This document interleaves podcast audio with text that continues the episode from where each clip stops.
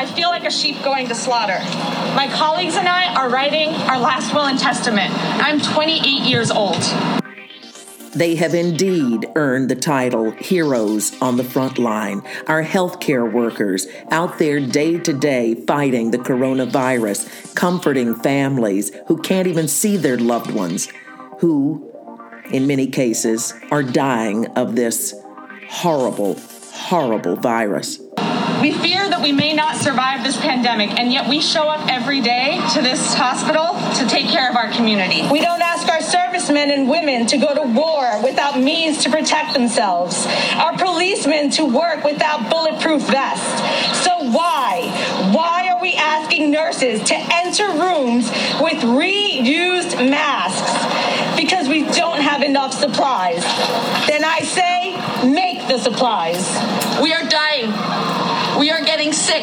It doesn't matter how many ventilators we get if we are dead and cannot run the ventilators. If respiratory therapists, if doctors, if nurses, if frontline caregivers are sick, are dying, there won't be anyone left to take care of the public. We are demanding to invoke the Defense Production Act so that all of our factories can be spinning out PPE for us, ventilators for us, materials that we need to save people from this pandemic that will only get worse. And despite the growing numbers of deaths and those affected by this virus, healthcare workers all across this country, all over the world, are putting their lives on the line for us. Today, we're going to talk with critical care nurse Bridget Morgan, who is also the mother of a six year old son. She's going to fill us in on what's happening day to day, the tough decisions she has to make, and how we as the public can support all of our heroes of healthcare. That's today here on Rolonda On Demand. It's road time. Welcome to Rolonda On Demand. I love my podcast because we not only tackle the tough issues of the day, but we deal with hot topics, celebrity interviews, and information that can help you in your business or relationships. This is Rolonda On Demand. I tell you, you got to give it to our healthcare workers. I just can't imagine waking up every day to go in and deal with illness, putting your life on the line, may not see your own family again. And some of the psychological toll that this coronavirus must be taking on our healthcare workers. I mean, I talk to people who say the toughest thing is watching people who are dying and suffering alone. Their families can't even see them. I know that at the moment of this this podcast, um, I have lost someone that I knew, and his wife took him to the hospital, and that was the last she saw him. And he just passed yesterday, and my condolences go out to the Gold family. Um, just one of many people that I may know, or you may know, by the end of all of this. I'm Rolonda Watts, and I just want to say thank you so much for listening to Rolonda on Demand today. I hope that the information that we impart and the stories that we hear from Bridget, and um, as we listen to this horrific uh, pandemic unfold even more, that we will understand um, walking in somebody else's moccasins for a minute, especially the people who are on the front line, as we say, definitely heroes, and particularly our nurses who don't have enough equipment. There already is a shortage of nurses. In fact, they're pulling nurses out of school early to join the front line. And they are concerned they are concerned that they are not being protected because they have families and lives too. They are concerned that this country didn't move fast enough. You're going to hear from Bridget Morgan, Nurse Bridget Morgan, today, who works with the Keck Medical Center of USC. She's a critical care nurse. She works in recovery, she works in ICU. And she says it's something else out there. That um, there's not enough equipment, not enough to protect themselves. And as you just heard one of the nurses uh, in the beginning of the podcast say, that if the healthcare workers aren't there, then who is going to take care of us? So these are really serious issues that we have to discuss here. um, because we were late on the game. Our president didn't move on this as quickly as um, other countries have, who have who have you know gotten a lot more control over this thing. And um, we're going to take a psychological, sociological, and uh, medical hit on this thing, economical hit on this thing uh, in likes that we have never seen before. Bridget is going to help us understand what we can do. Number one, we've got to understand this problem. Stay at home. That's the main thing that our healthcare workers are saying. And um, she's going to tell us ways that maybe we can help. Part of helping is just understanding what people are going through to help save our lives. Ah, boy, what can we do? Well, we're going to talk with Bridget today and try to get some understanding about what's happening and maybe see how we can roll up our sleeves as, as citizens here and um, what we can do, even if it's something as simple as staying home, continuing washing those hands, keeping our groceries nice and shampooed, as I say, and keeping those surfaces clean and ourselves healthy. Bridget Morgan is a dynamic registered nurse in Los Angeles. She's one of those heroes that no matter what continues to show up. Yeah. I mean, it's not, it's nothing that I've ever seen. I've been a nurse going on 10 years now, and I've never seen anything like this, nor would I ever feel like I was working in an environment where I am not protected. I've never felt that way before. I've taken care of patients with tuberculosis, you know, all kind of infectious diseases, and I've never felt that I am unsafe. And in the hospital now, in the ICU that I work in, I do feel like we are not 100% protected. And I feel like um, the CDC are constantly changing the guidelines basically because of the supply and demand issue that we're having with uh, PPE and not necessarily science based, just my own opinion. But that's what it feels like to the healthcare professionals that are working is that they make it seem like we're expendable. You know what I mean? And so it's creating a high amount of stress on um, those of us working in the hospitals. I'm a nurse the other day just broke down crying and said, you know, she has her her mom that lives at home with her. You know, she has COPD. She has her two children. One of them is like a baby, and she's terrified every day that she leaves that she's going to infect them.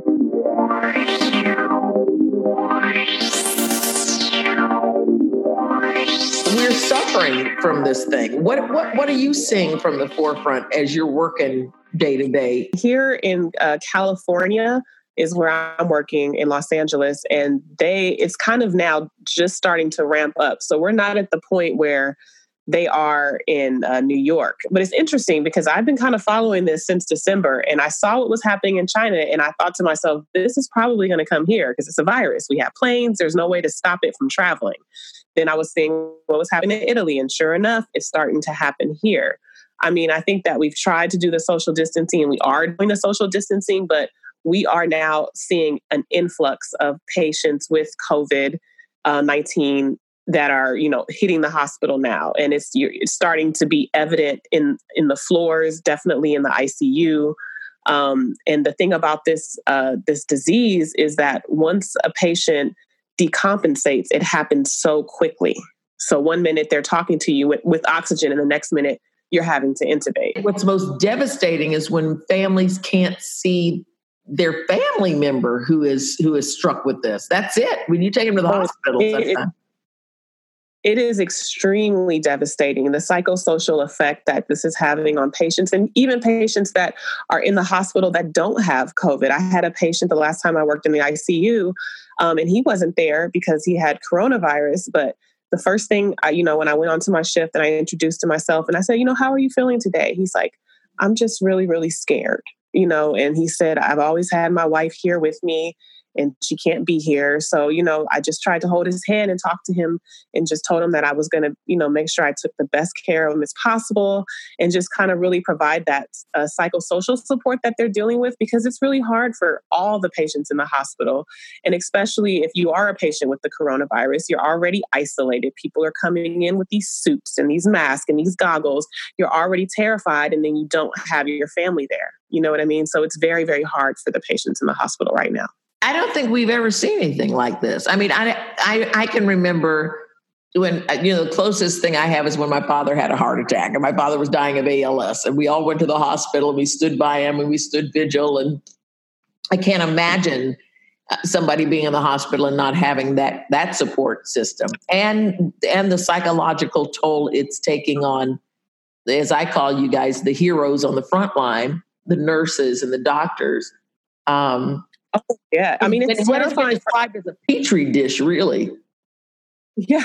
I mean, it's not, it's nothing that I've ever seen. I've been a nurse going on 10 years now, and I've never seen anything like this, nor would I ever feel like I was working in an environment where I am not protected. I've never felt that way before. I've taken care of patients with tuberculosis, you know, all kind of infectious diseases, and I've never felt that I am unsafe. And in the hospital now in the ICU that I work in, I do feel like we are not 100% protected. And I feel like um, the CDC are constantly changing the guidelines basically because of the supply and demand issue that we're having with uh, PPE and not necessarily science based, just my own opinion.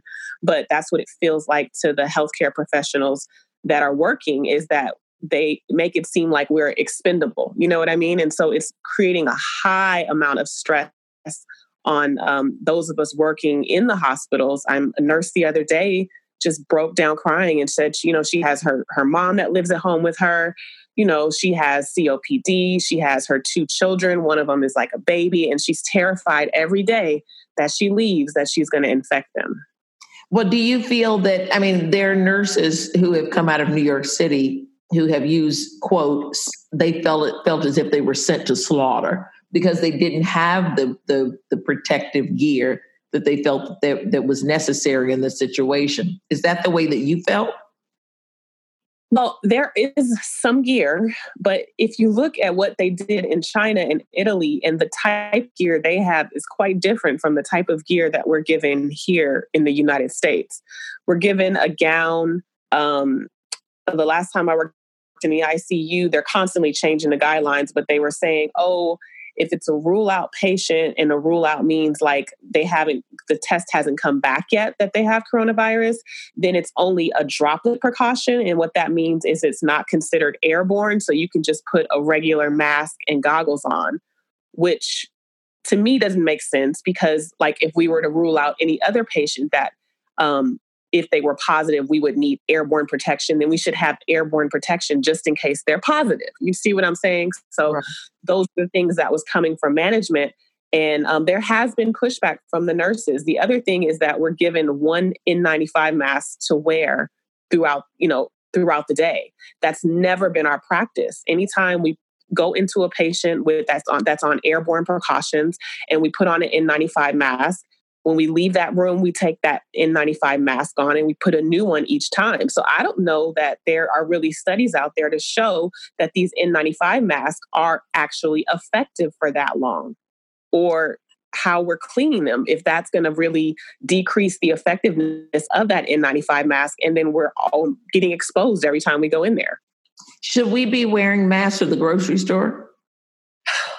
Um, I would, if you're definitely, if you're sick, definitely stay home. But if you're going out to the grocery store, it's okay. I would say for your own protection, it's okay to wear a, a mask, but don't it's the thing about when, when people that aren't in the healthcare profession wear a mask or wear gloves and thinks that's going to protect them they have to know how to use it right? So i've seen people in the grocery store with gloves on touching everything. Next thing you know they touch their wallet they touch their their face mask they've adjusted it. So you've just exposed yourself to the stuff that's been on your on your gloves you know what i mean? Right. so the safest thing I would say for people that really aren't healthcare professionals is to maintain your distance at least six feet um, to make sure you wash your hands as soon as you come back. Like if you go to the grocery store, before you get in the car, make sure you hand sanitize your hands. Um, when you leave the grocery store and you bring your stuff inside, I would make sure I wipe everything down. Girl, then- I shampoo my groceries. I just yeah. put it in the sink and just go through and just shampoo each thing.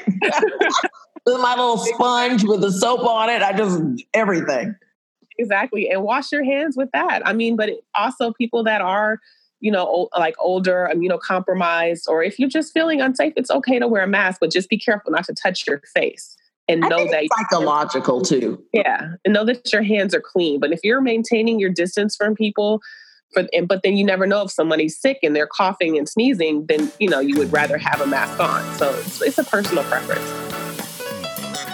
And when we come back here on Rolonda on Demand, we will continue with Nurse Bridget and find out other ways that we can coronavirus proof our homes.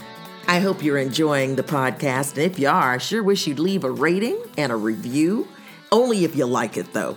You can do that right there where you're listening to your favorite podcast. Also, follow me every day of the week in social media on Facebook and IG and TikTok and LinkedIn and Twitter at Rolonda Watts. That's R O L O N D A W A T T S at Rolonda Watts. I also have the Rolonda Watts YouTube channel where you can check out a lot of other good things going on over there, including some old Rolonda shows from the 90s. Boy, a lot of things haven't changed, but go on. Well, then again, a lot of things have, but go and check out some of those shows and some of my comedy acts and a a lot of fun stuff over there. Also, if you're into reading while we're on this coronavirus lockdown, pick up my romance suspense novel, Destiny Lingers.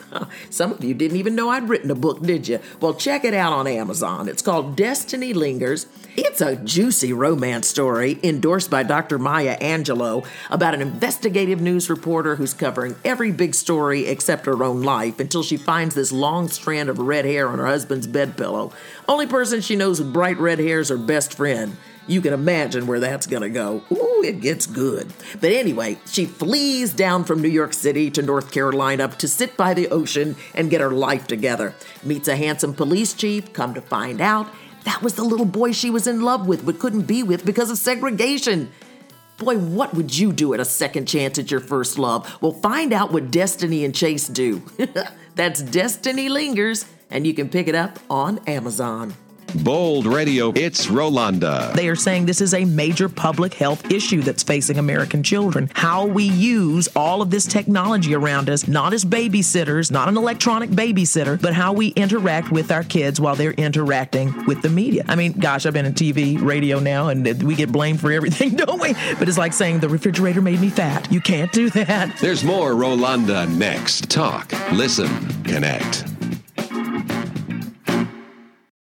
C Suite Radio. Hey, before we get back to Nurse Bridget, who is uh, helping us understand what it's like being a nurse on the front line and who's also going to help us as we try to coronavirus proof our homes uh, with some great tips coming up, I just want to know if you've heard of Cameo. Cameo is a great place you can go check out cameo.com, C A M E O, like the music group for you old schoolers, com. And it's where celebrities and people you love are going to give you a personalized greeting for somebody you care about. It could be a happy birthday, it could be a get well soon, it could be a remember to wash your hands, whatever it is, let me make a cameo for you. Go to cameo.com slash Rolonda Watts and let me make a personalized greeting just for you. Now, let's get back to the show. Any other things you can tell us, like the, the average layperson, what we can do day to day, what we can teach our children? And then we're going to get into the fact that you're a mom too. So, what what yes. what else can we do as families at home? It, it, we're stuck in the house you know we have certain runs we have to make. Those are important things to know. But but i think it's just basic right? It's just continuously washing your hands drinking water. I would say definitely health and wellness right now. So definitely stay hydrated drink a lot of water um, take your vitamins. Um, i don't i'm not sure this probably hasn't been studied or you know anything but i wouldn't say it wouldn't be a bad idea to get a little extra vitamin c and zinc into your system and D, um, I hear vitamin D is good too. Vitamin D, vitamin B as well, and zinc as well um, into your system. And just make sure, I mean, you don't, if you're home just and you haven't gone anywhere, you don't have to like continuously wash your hands all the time beyond what you normally would do, like before you eat or something like that. But if you go out, you should definitely have a process for decontaminating yourself before you come back in the house. You should leave your shoes outside. You should wash the clothes immediately take them off and wash the clothes that you went out in and change into a different set of clothes and wash your hands before you come in because you want to kind of create your home space as um, a safe space. You know what I mean? So anytime you come back in that space, you want to make sure you keep it as clean and disinfected as And and also washing that hair. You know, a lot of folks have those big old afros and all that long cascading fake hair. You better wash that stuff because it's picking up stuff as well. You yes, know, hair is a hot mess. It's so dry from being washed so much. you know what? I have an extra room in my house, and I just when I come in, I throw my jacket in that room, and I throw it because things will last twenty four hours. So I just throw it in that room until it dies. I figure go back yeah. in. But we're all taking precautionary measures, unlike anything we've ever done, and. Where do you see this going? I mean, you're in the medical field. How long do you think this is going to last? You know, it's really hard to say. They really, um, right now, it feels like we in California, at least, are on the upswing of things as far as cases. It's constantly increasing right now. So the curve that everybody's talking about, we're going up. Um, from what I just read earlier, it doesn't look as if New York is flattening off yet. So we're they're still in an upswing too. So I it it looks like from what I've seen, that we are maybe like a, a, couple weeks behind New York, maybe a week or two behind New York as far as California. But we're hoping that the self, the social distancing that people are doing and um, will help change that. You know what I mean? So it's just really, really hard to say. I mean, I know President Trump said something about Easter and then he extended it to the end of April. I wouldn't be surprised if this goes into June or further. Yeah, I'm I'm feeling like summertime, and then we have to prepare for the following uh, winter. But by that yeah. time, hopefully, we'll have some some type of headway in terms of a vaccination or something. I, I would hope so. I mean, because a lot of people aren't getting that a lot of people don't get extremely ill where they need to be hospitalized, right? So hopefully, you know, at some point we'll be able to get those antibodies, work on a vaccine, and you know, so that people are protected for if this becomes like a seasonal thing. And hopefully, it is seasonal because summer's coming up. So that's yeah, a big right. and diet down so we can get some more yeah. research. Now, how do you deal with this? Being in the medical field, being a mom, also, you have a little boy, and how do you deal? I mean, I mean, this is I know you wash your clothes and do all this, but this has got to be nerve wracking for a mom. I mean, I'm not mom. I don't know. It is extremely stressful. I feel like I'm completely on edge. Um, I just got walked in on like nothing major, and I just jumped like because I'm so uptight. Like every time I work, especially when I work in the ICU, I'm like giving myself basically 14 days like okay did i get infected that time? Like I, it's but it's hard because i keep going back to work. But it's um it's definitely very very stressful. I try to be as cautious as i can. Um i have people giving me n95 masks so um we have like a um for Keck, uh, one of the hospitals i work at keck medical center we are asking for donations from the public to you know any kind of uh, protective, personal protective equipment that they can donate. This is definitely showing a lot of love and support from the community as well. Right. How do you explain to children what's going on? Well, you know, I have a six year old son, and it all kind of happened around his birthday. And so his little birthday party had to be canceled.